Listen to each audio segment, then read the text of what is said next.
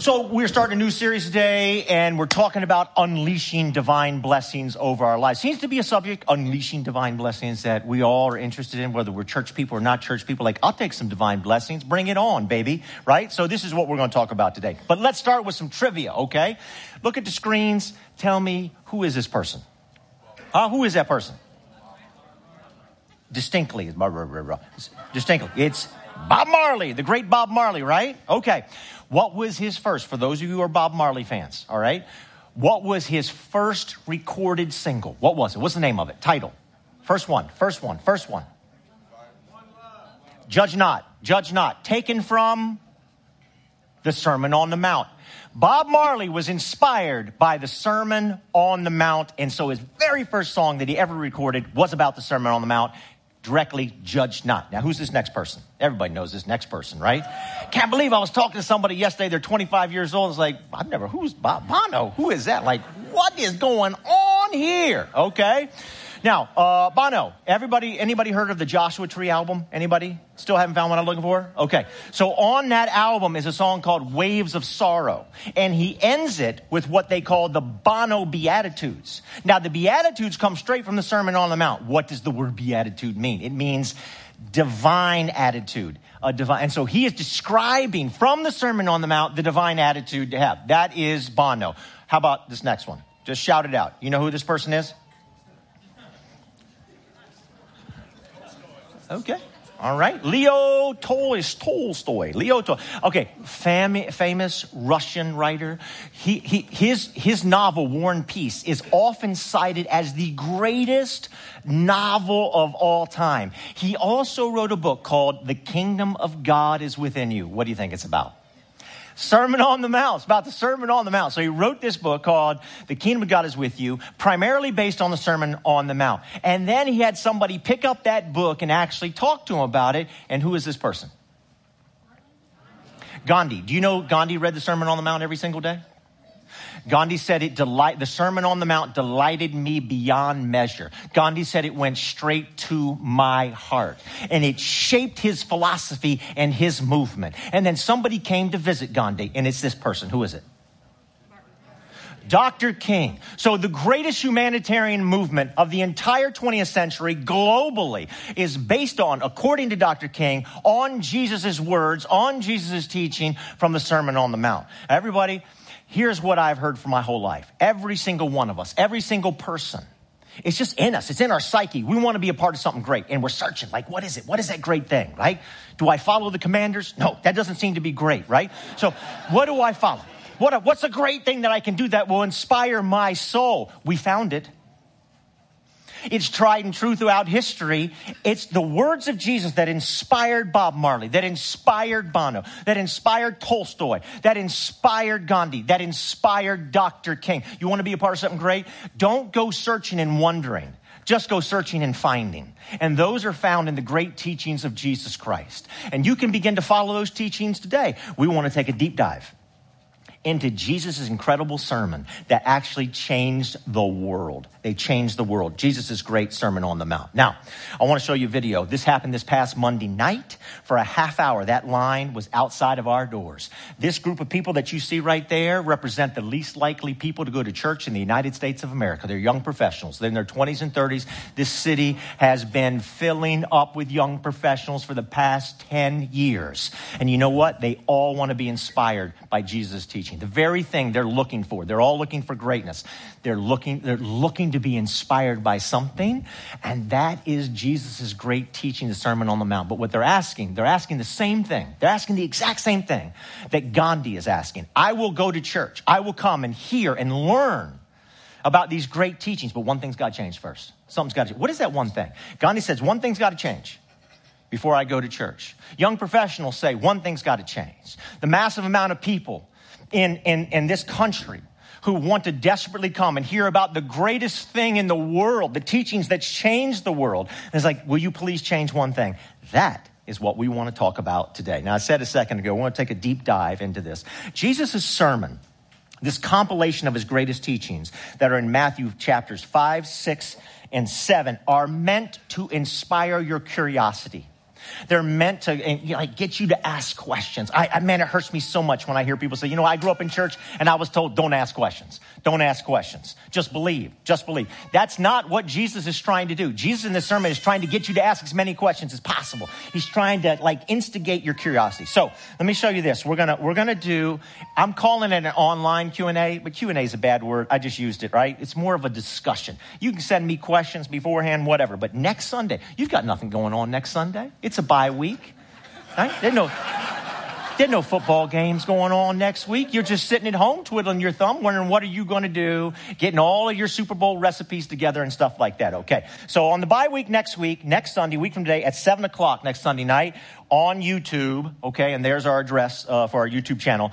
We're just going to open ended, right? Just, it's a great place to ask some questions. Maybe today we'll get some questions going. Now, here's another thing. We'll throw up a QR code for you here. Okay, I, I, I do this thing, and here's why I'm, I haven't said anything about this in like three years, right? I, I think there's like 600 plus people on this text thing that I sent out. I sent out one maybe two a week, one, maybe two a week, okay? But for the next few weeks, as we study Jesus' great teaching that so many people want to learn and be inspired by, I'm going to send something out about Jesus' great Sermon on the Mount. So if you want to follow that, okay, you just hit it, remember, one or two texts a week, just hit that QR code and sign up, and then I'll remind you of some stuff as we go. All right, let's just jump right into it. Matthew chapter 5, Jesus begins his great inspirational teaching in the third verse. And this is what he says. Blessed are the poor in spirit, for theirs is the kingdom of heaven. Now, what exactly is the poor in spirit? Hang on to that thought. We'll talk about it in a second. Blessed are. What I want to draw your attention to at this moment is that word blessed.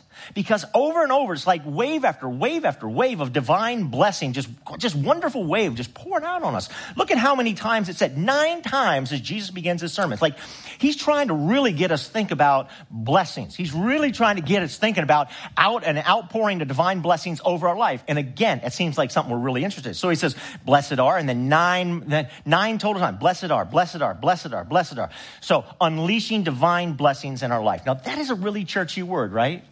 It's a real Bible word. It's a churchy word. You hear it in church, but you know what? You don't hear it just in church. Tell me where you hear it in life. Like in your place of business, I bet you have heard the word blessed before, right? I bet walking up and down, you know, hallways like here in this shopping mall, right? You'll, you'll hear somebody say blessed. Tell me when. Just shout it out. When do you hear people say blessed? When you sneeze, what do people say? God bless you. God bless you. When else do you hear uh, this word blessed or blessing? When do you hear it?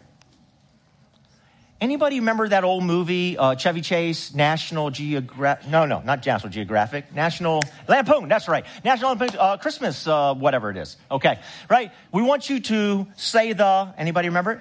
We want to say the blessing. So you say it over a meal. Okay, where else do you hear this word? Bless your heart. Somebody brought that up in the first service. That's kind of a condescending way. Like when you say, bless, you're not really saying bless you. you're saying something else. Okay, right? Where else? Where else? There's one other famous time. We hear it all the time. Anybody? Have a blessed day. Yeah, that's right. And, and also at the end of political speeches. May God bless you and may God bless. Boom, right there. So we hear this word. It's out there. What does this word mean? There are two major biblical words that we need to understand that Jesus begins this phenomenal Sermon on the Mount with. Two. Let me show you both of them one at a time, okay? The first is this. It's Barak. And in parentheses, I put, this is how you pronounce it. Barak. Because I have a hard time pronouncing these, uh, these Hebrew words. Like, Pastor Parker, he gets it. He's like correcting me all the time. The dude like dreams in Hebrew, okay? So, but for me, Barak, Barak, right? It's a divine pronouncement. That's the key thing a divine pronouncement. Only God can bless somebody. I want to say that again. Only God, this is going to get really important for Jesus. Only God can bless somebody. Now, a little more trivia. What is the very first thing in the Bible that gets blessed? What is the very first thing in the Bible that's baracked by God? Anybody? Just shout it out. What's the first thing? First thing, first thing. Any, any answer is good. Just throw it out there. Come on. What? Wine? Wow. I did not see that coming. I thought of a lot of things that might be said, but uh, let me just give it to you before we go. You know, we got we got Bob Marley today. We might be blessing all kinds of stuff. All right, animals, animals. Genesis one twenty two. Animals are the first thing that gets blessed. people have been asking me for years, John, when are you at Grace going to have a blessing of the animal ceremony? I'm like, God is not interested in blessing animals. If we do that, we're going to have dogs all over this place. There's no way. And then I read this and I'm like, oh, shoot. this is a deal here. We're still not doing it, but uh, anyway, that's the first thing. All right, what's the second thing? What's the second thing gets blessed? What's the second thing gets blessed? Human beings. Genesis 1:28. God blesses humankind. God blesses Adam. Well, you know what the name, we've turned Adam. This is going to be important later on in the series. We turned the name Adam into a personal name. It's not a personal name. I'm not saying anything controversial, everybody. This is just this is just language. This is Hebrew language. The name Adam means soil. It means ground. It says humanity comes right out of the earth. That might be a good question to talk about next week. It almost sounds Darwinian. It almost sounds evolutionary. Like humanity came right out of the dirt, right out of the dirt, because Adam means dirtling. We are dirtlings, come right out of the ground. So, so the second thing that gets blessed is all of humanity. So every single person in this room, right? If you're a human being, every single person has been baraked by God. Every single person has been blessed by God. You didn't have to do anything for it. God just loves you so much. He said, I'm baracking you. Period. Whether, whether, whether you like somebody or you don't like, doesn't matter. Every single person, God has pronounced a divine pronouncement over your life of divine favor. We see pictures all the time of parents. They love, you know, they, you love your kids, you love your kids so much. Or you see these pictures of parents, and they're just, their whole face is lit up. That's what a divine favor is. It's just like you know that God is, smi- his whole face is lit up smiling on you. And it's fascinating to me, everybody, that in a museum somewhere in this world, we have the oldest scrap of Bible that is known to humanity that we have. And what is it? It's Numbers chapter 6. May the Lord bless you and keep you. May he make his face to shine upon you. God is shining upon you. This is the first thing you know about Barak. Okay? Every single person has been, you've been, some of us don't feel like it today. God says, oh yeah, I want to unleash divine blessings on you. So you've got to know that you and everybody else have been pronounced this divine blessing over your life. Okay, here's the second, okay? Jesus is bringing these two words together. Here's the second super duper important word. Esher. Esher. It's about a divine direction. Everybody has been baraked. Everybody's had this divine pronouncement upon you. But if you want to see like divine blessings unleashed on your life, you don't choose about Barak. God gives it, but you make a choice about your direction. The Bible's filled with, Jesus says at the very beginning, the Sermon on the Mount, it's so important, all of us know this, that the Sermon on the Mount is about heading in a divine direction. And Jesus is pointing the way about this divine. I said it a few weeks ago. God points, we pave. God's not going to like pick you up and throw you in that direction. What God's going to do is He's going to point the way, but you have to make the choice to follow. And when you do, and you put these two things together, God unleashes divine blessings upon our life. That is how it happens, and that is why Jesus begins it this way. So, over and over again, from start to finish, from the book of Genesis to the book of Revelation at the end, we keep talking about two different ways to go. There's a way of life and there's a way of death. In the Sermon on the Mount, we're told there's two ways for you to build your house. You can build it on sand or you can build it on a rock. You can build it on a foolish way or you can build it on a wise way. And they called Jesus' disciples the followers of the way. We keep talking about two different ways. This is what Jesus is talking about here.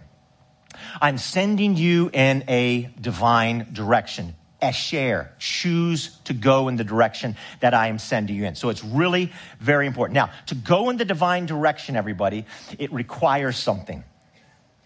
And this is what Jesus is dealing with, and this is where the Sermon on the Mount begins.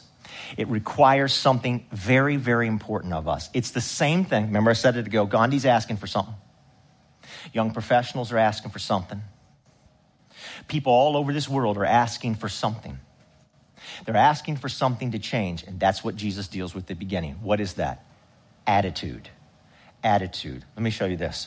You put these two words together, Barak and Asher, and they equal a divine attitude. What Jesus describes at the beginning of the Sermon on the Mount, what we call the Beatitudes, these nine blessed are, these nine directions to go in, they all incorporate an attitude, a divine attitude. Our attitude, we need an attitude. Jesus is trying to give us an attitude adjustment right at the beginning. Because, we, man, we came out of the dirt. We came a, a very Darwinian. Might makes right. The strong eats the weak. And so Jesus saying, hey, I need to breathe into you the divine attitude that actually leads to life. Now, any pilots here? Any pilots? Anybody know about aeronautics? What, what do pilots talk about? The attitude of a plane? What, what do you mean about the attitude of a plane? Was it, the plane wake up with a bad attitude today? Uh, what's going on? What's with the attitude of the plane? Plane's grumpy today? The attitude of a plane is the direction of a plane. You need to change the attitude of a plane means you need to change the direction that the plane is going in. So Jesus says at the beginning, here's step number one to unleashing. You can't go to step two, three, four, five. You got to start with number one. Jesus says, here's the great way to unleash divine blessings in your life. And that is you need to change your attitude. Jesus says we need an attitude adjustment. And the things he talks about following this, like be a merciful person. It's all about your attitude. Be a kind person. Be the kind of person that's really into justice, but also compassion at the same time. At the same time. Figure it out. It's tough. But Jesus says you need to be about those two things at the same time. And the attitude that Jesus is describing is the very, this is why it's inspired so many people. This is why it inspired Tolstoy and Gandhi and Dr. King and Bob Marley. Okay? This is why I inspired him so much because the, what is being described, the attitude that being described here is the type of attitude that you want as your friend, that you want as your family member, that you want to work with, that you want to work for. These are the winning attitudes of life. This is what makes life great, what Jesus describes here in the beginning. But I want to start with the first one. Look what's happening here in the first one. He says, Blessed are the poor in spirit. What does that mean to be poor in spirit? What it means is recognizing the fact, it's an attitude. I'm not God, but I need God. I'm not God, but I need God. Now we can sum all that up in one word. And what is that word? Humble heart. Anybody been in a relationship with somebody who is just like off the charts arrogant?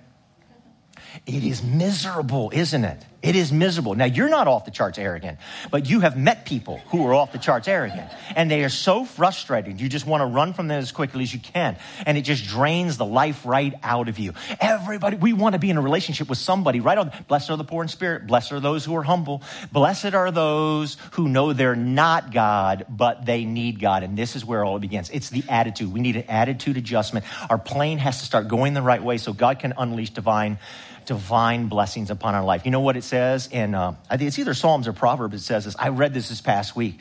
This is phenomenal. It says, the people with this type of attitude, God will rescue. Oh my gosh. Like, how many times in your life, anybody need, don't raise your hand, anybody need rescuing right now? Is anybody going to need rescuing next week? Here's the deal. To have this attitude, the unleashing of divine blessings, God will rescue those who have this attitude. And that's why Jesus begins his great Sermon on the Mount with this. This is the first step towards this. Jesus is trying to get our plane headed in the right direction so divine blessings can be poured out in our life. Now, I'm going to make a statement and then we're going to, we're going to try to land this blessing plane, okay? You can't bless anyone, but God can bless everyone through you. That's the attitude. The attitude is you can't bless anyone. Remember, Barak is a divine pronouncement. If you think you're God, then we got a problem. Okay? You can't bless anyone, but God can bless everyone through you. Now let's try to land this plan. I want to ask you a very, very, very important question. You ready? You with me? Five more minutes. Are the Buffalo Bills cursed? Are the Buffalo Bills cursed? So last week, person after person after person stopped me. Like I'm engaged in conversation with somebody. Like in a deep conversation, somebody comes just kind of pulling on, hey, I got to talk to you. I'm like looking at them and I'm trying to decide, like, do they really need to talk to me? I'm like talking to this person, like, hey, this is serious. I need to talk to you right now. Come over, open up their jacket, they show the Buffalo Bills. and then very seriously say, please, please pray for the Buffalo Bills. Now, why, why, why, why are they doing that? Why are they doing that? You know why? Because the Buffalo Bills went to four consecutive Super Bowls 91, 92, 93, 94. Four, did they win any? So it's famously known, and NFL viewing rates are off the charts right now, which might have something to do with something else I'm getting ready to say. But they're off the charts right now. Everybody's watching. This is famous in the NFL. They are under a curse. They're under a curse. so people who are Buffalo Bills fans, like, they're just wigged out on this thing big time. You, you follow me? Okay, so are they cursed? Is the question. So I got a buddy of mine, and he's like, he's like crazy about the Buffalo. He has forced his whole family to worship the Buffalo Bills. Like he decks out his house and all this huge monster stuff out front of his house, Buffalo Bills, Buffalo Bills, right? So I did something. Two weeks ago when they played the Pittsburgh Steelers, I knew he was getting tense. I, I knew he was concerned about this. So what I did is I bought him some slippers. And here's the slippers I got him. And I said to him, wear those slippers when they play the Pittsburgh Steelers. And then I told him this, is I have anointed them for victory. Okay? Now, don't tell him this, but it's not true. I didn't anoint him. I was trying to build him up because he's, you know, he was in a bad way. So he sent me a picture. Right? I, I actually think I texted him during the Steelers game and said, Do you have the slippers on? He sent me a picture. He's got them right on his little feet right there. And then what happened, everybody? What happened? They beat the Pittsburgh Steelers. They beat them. So my first thought was, wait a minute. wait a minute. Maybe I can market this thing in Buffalo somehow. I, something like it. Maybe I have the power. Maybe I have the power to bless. Maybe I can do that. But you know what? In all of my arrogance, everybody, I forgot that there was a power greater than me. What is that power? What is that power? Huh?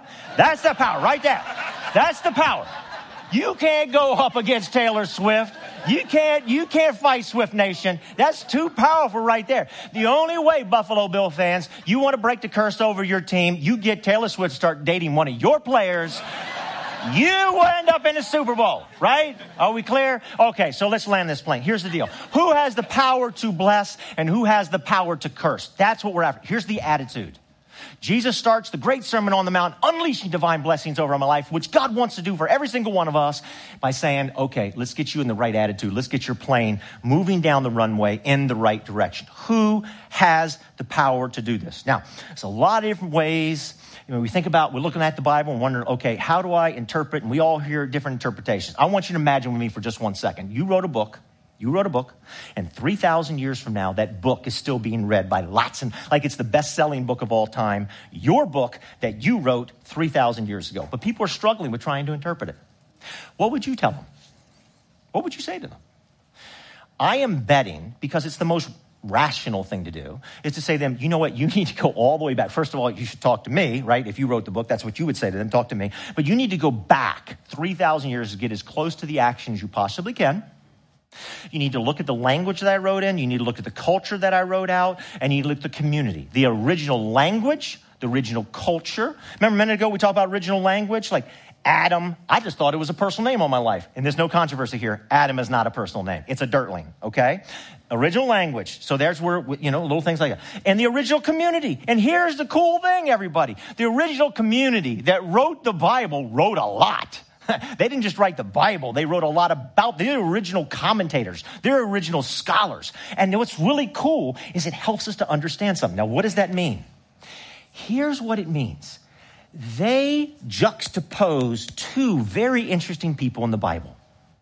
They juxtapose famous Abraham with the obscure Balaam. Like you Who's Balaam? I bet a bunch of us in this room, we don't even know who Balaam is. Who is that? It's because he's never talked about. And then he comes up every now and then, and the Bible just all of a sudden out of nowhere says, whatever you do, don't be a false prophet like Balaam. Whatever you do, don't be like Balaam. That's the way of death. Like, I don't even have any context. He's, in one chapter in the Bible and then there's nothing. What is the deal? Abraham, who's talked about a lot, and Balaam, who's talked about, and yet the original community says, no, these two guys are pitting. So can I tell you the story real quick about Balaam in conclusion? Because to me, it's just really fascinating. It has everything to do about what Jesus is talking about right here. So, um, there's this guy. His name is Balaam. And he's called in scripture like a, a prophet for hire. And Israel has come out of Egypt, freed from slavery, and they're making their way through the desert. And the king of Moab does not like the Israelites. He wants the Israelites cursed and destroyed. So he dials up the prophet for hire, whose name is Balaam. And he says, he sends emissaries to him and says, Come, I'll give you some money. I need you to place a curse on the Israelites. So the emissaries show up. They say, Hey, Balaam, king of Moab, blah, blah, blah. And he says, Wait a minute, give me a, give me a night. I'm going to pray about it. So in the middle of the night, He's praying, and God says, Look, whatever you do, don't go. It seems pretty clear, right? Don't go. Don't go. You can't curse the Israelites. I've blessed them, so it's not going to work. So just, just tell them to go about their business. Okay? So he sends them away. The emissaries go back to the king of Moab and say, Hey, he's not coming. But you know what? I wonder if we offered him more money. So Moab sends even more prestigious emissaries coming back, and they're talking about a lot of money. And Balaam says, Maybe I didn't hear God correctly. You know, you know how it can get in there? Okay. Say praise about it. Next thing you know, he's trekking off. And so here, here's where we have this juxtaposition between Abraham and Balaam. Here's what it says about Abraham when God spoke to him. It says, Abraham got up early in the morning. Here's language. Got up early in the morning, saddled his donkey, and took two lads with him, and he met an angel. Balaam got up early in the morning, saddled his donkey, took two lads with him, and encountered an angel.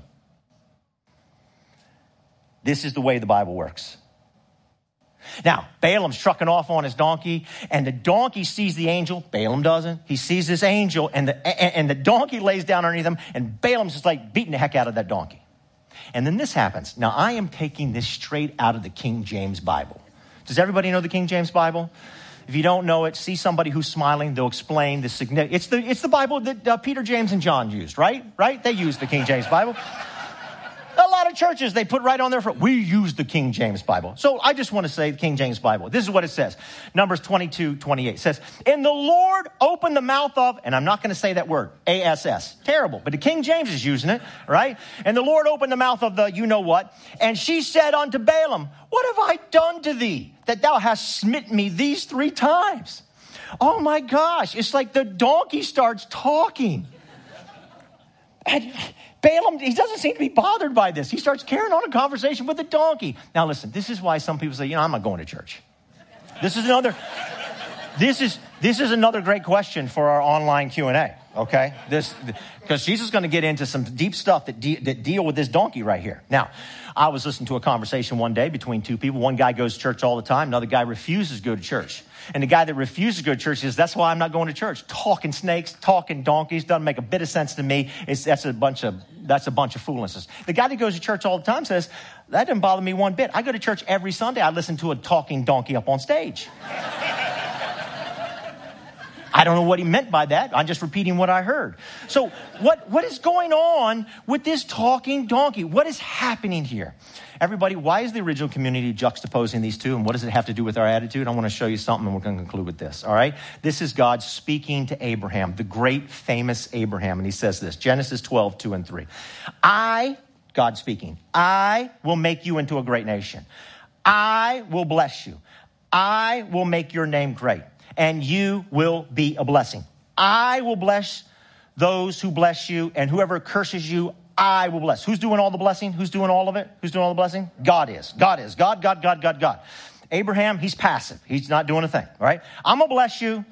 Uh, and, and, everybody through you is going to be blessed, and all peoples on earth are going to be blessed through you. Okay, so it's very passive. So this is true Barak right here. Like God is baracking Abraham's world right here, right? Right? So he's, boom, it's all God, all God. Abraham's passive. He's just letting the blessing go through him. All right, check this out. Numbers 22 6. This is the king of Moab speaking unto Balaam. For I know that whoever you bless is blessed, and whoever you curse is cursed. What's the massive difference between those two things? And this is why the original community, this is what they want us to see, and this is why Balaam makes so much sense. What's the big difference? It's because Balaam has the power. He'll decide who's blessed and who's cursed. He'll decide who is on the right side and the wrong side. He will decide who is in and who is out. It goes against the judge not that Bob Marley talked about in the great Sermon on the Mount. He has the power. Abraham, God's going to bless him. Abraham, you just going about your business. You go about your business, you walk in the divine direction. You let me worry about the blessing and the cursing. Abraham's passive. What you see here is Balaam is active. I'm gonna bless. I'm gonna curse. I'll decide who's in. I'll decide who's out. I'll make the decision for me. I'm gonna show you a graphic. Check this out. It's on the back of a truck on the way to New York City. Jesus. It's better to know him before you meet him. Stop, drop, and roll doesn't work well in hell. Woo! Oh, yeah. Yeah, that's right. That's right. So I think this is a message from Balaam, not from Abraham. Jesus is walking along with his disciples one day, and they come upon a village, and the village says, We don't want Jesus here. We're not interested in Jesus here. Get Jesus out of here. We are rejecting. The entire village in unison is rejecting Jesus. Get him out. And, and, and James and John, two of the closest disciples, come to Jesus and say, Hey, Jesus, you ready for us to call fire down out of heaven and just consume this entire village with the fires of hell? And Jesus said, Finally, I got two disciples who aren't afraid to call sin sin. Just light those people up. What did Jesus do? He rebuked them. He says, Shut up. Shut up. We have to learn to stop talking. This is what Jesus' attitude is saying for us. We have to learn to stop talking about who is blessed and instead start walking towards being blessed. This is the message that Jesus Christ is trying to get across to us at the opening of the Sermon on the Mount. Stop talking about who is blessed and just start walking like Abraham toward being blessed. Stop following the false ways, the ways of death like Balaam, and instead follow the ways of Abraham, who is walking towards the blessing and the world was changed. And it'll unleash divine blessings in your life. This is what Jesus Christ is saying. Now, everybody, the Sermon on the Mount, the teachings of Jesus Christ have been inspiring people. I gave you the list at the beginning of all these famous people. It's been at the heart of the greatest humanitarian, globally, humanitarian civil rights event that we have ever seen in the history, based on the great teachings. Who would not want to follow? Something that's great. Who would not want to follow something that's tried and true, the teachings of Jesus Christ? If you have never decided to follow the teachings of Jesus Christ, what better day to do it than today as we kick off this series? You and I are all searching for greatness. We found it. Here it is. I want to encourage you. Accept Jesus Christ and his teachings today, lock it in, and start marching in his direction. That's how we unleash divine blessings in our life. Let's pray. Heavenly Father, thank you, God, so much that you share with us this truth. We're like just down here trying to figure it out on our own. And you said, I love you so much. I, I am going to share with you the thing that, as Gandhi said, is going to inspire your hearts. It's going to delight your soul so much. Lord, for all those who are making that decision, like, should I follow the teaching of Jesus? Help us, Lord to see the truth and to follow after you, the sure thing, the sure thing, your teachings, the sure thing. Bless all those now, Lord, who are making that decision to follow after you. In Christ's holy name, amen.